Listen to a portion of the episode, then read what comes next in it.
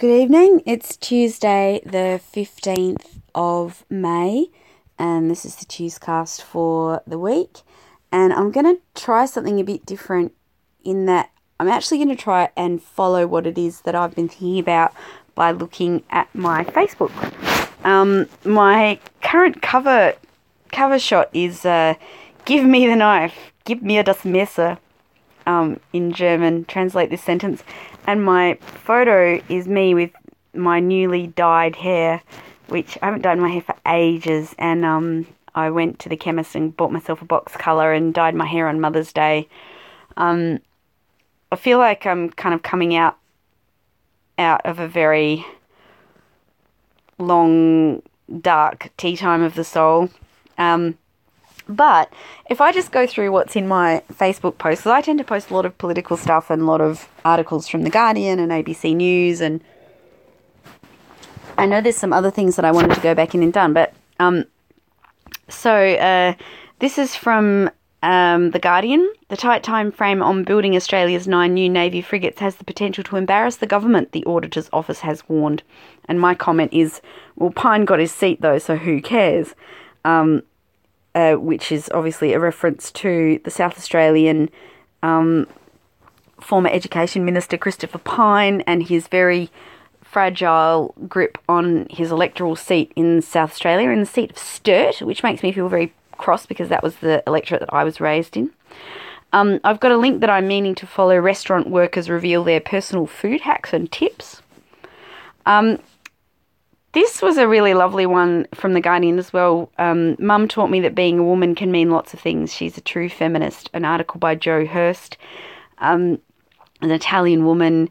Um, and it says the woman dad married was a stunning, impeccably groomed Italian princess who changed the sheets and vacuumed the house daily. But early in their marriage, he gently told her that she didn't have to do that to please him. He told her that he loved her for who she was, not how well she kept house and that was the beginning of the mum I have always known and loved.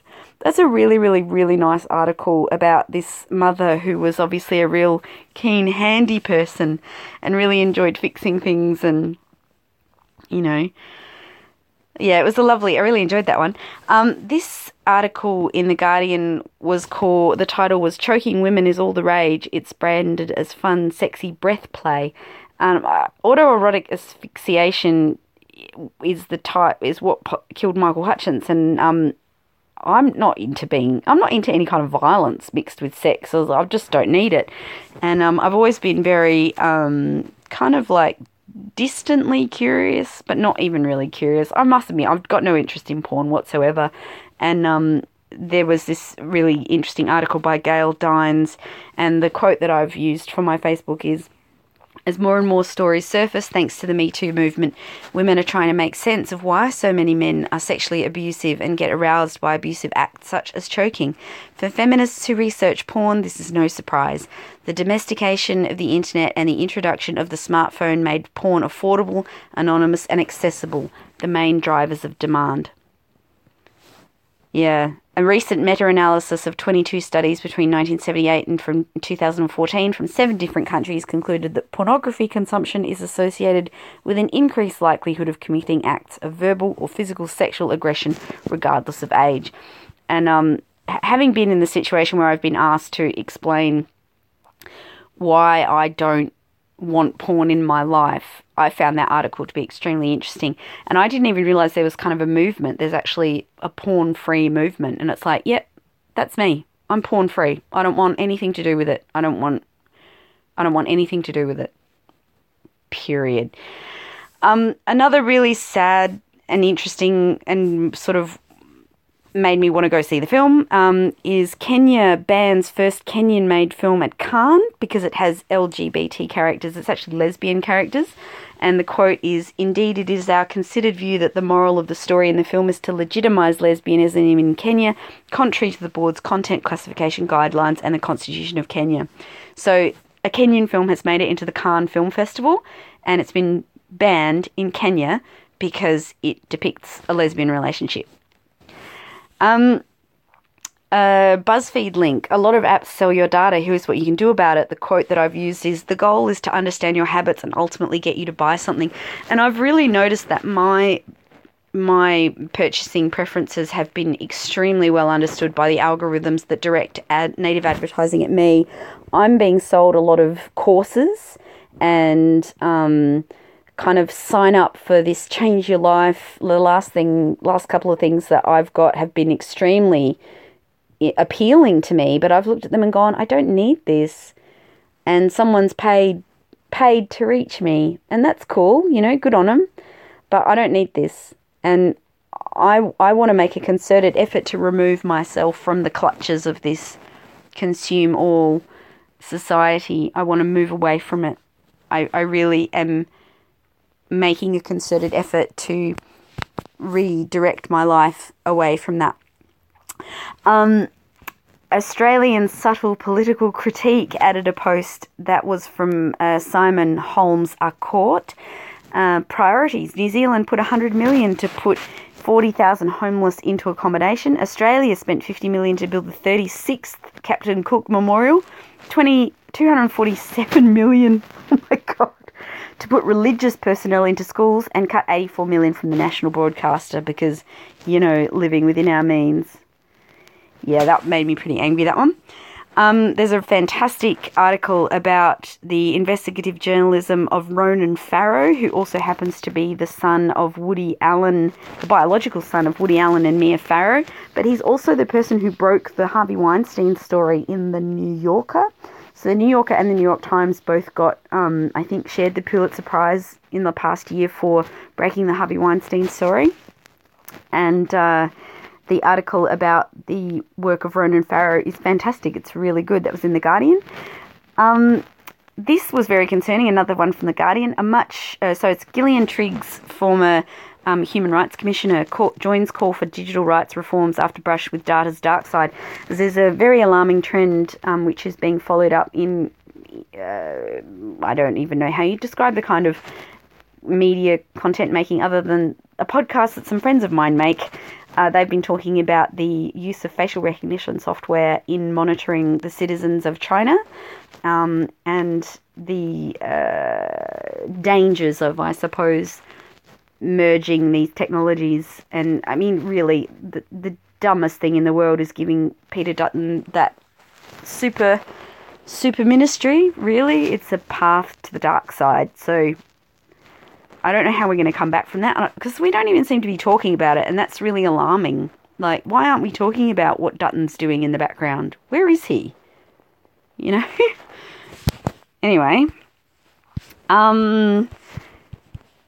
Uh, so the quote from that article is a much wider systemic and willful degradation of our human rights online is happening, the group's chairman warns. Um, there's some amazing footage of a an owl swimming for its life in a flooded canyon from Bored Panda, and a fantastic list of um, 30 plus people who quit their jobs with style, including an error message. The designer you treated like shit has quit unexpectedly. Your company and other employees are not affected. Click renegotiate to discuss terms for new contract. Click HR to find out how badly you fucked up. Um, there's also a fantastic article that was in artsy.net, America's Most Absurd Laws in Pictures, in her series I Fought the Law. Photographer Olivia Loch. Who is she? Olivia Locher. Yeah, that's that's really cool. I enjoyed that a lot. One night, my friend announced that it's illegal to have an ice cream cone in your back pocket in Alabama. That offhand comment stuck with me and she's done this beautiful series. There was something so bizarre and so visual about it, she says. And when an idea haunts me long enough, I usually turn it into work. I think that was a really fantastic way of looking at artists' inspiration as well. Um, Kid friendly science experiments from Nifty, and my Mother's Day post, which was I washed and hung out three loads of washing, did two lots of dishes, made pancakes, did grocery shopping, took my girl to see her lovely grandma, and tidied up for a 10th birthday party. I dearly love my kids, but I dearly, dearly love to rest. And on that note, no, I'm going to end with this last one. So the last, the last one before the Mother's Day one In the Know Innovation posted a new episode, and it was Meet the Guys working out of a backyard shed to give free 3D printed prosthetics to kids around the world. That's pretty cool. Another thing about the Cascadia fault line. Something else about travel hacks. Oh, Avicii. Okay, yeah, I have been thinking a lot about Avicii. I never took any particular interest in this young man or his career. Um, but uh, his passing registered with me, and this article that was in Junkee.com, which is called Avicii's Death is a Tragic Reminder of the Dangers of the Music Industry, is a really, really um, moving article about capitalism putting pressure on creative people for its own means, ends. Yeah, so I don't know really where I was going with all of this, but I just wanted to say that I'm really paying attention to what's going on in the world and I am determined to fight for what's good and to try and stay informed and to try and be part of the solution and not part of the problem. And on that note, I will bid you adieu. Take care of yourself. That's very important. Take care of yourself, and I will see you next Tuesday.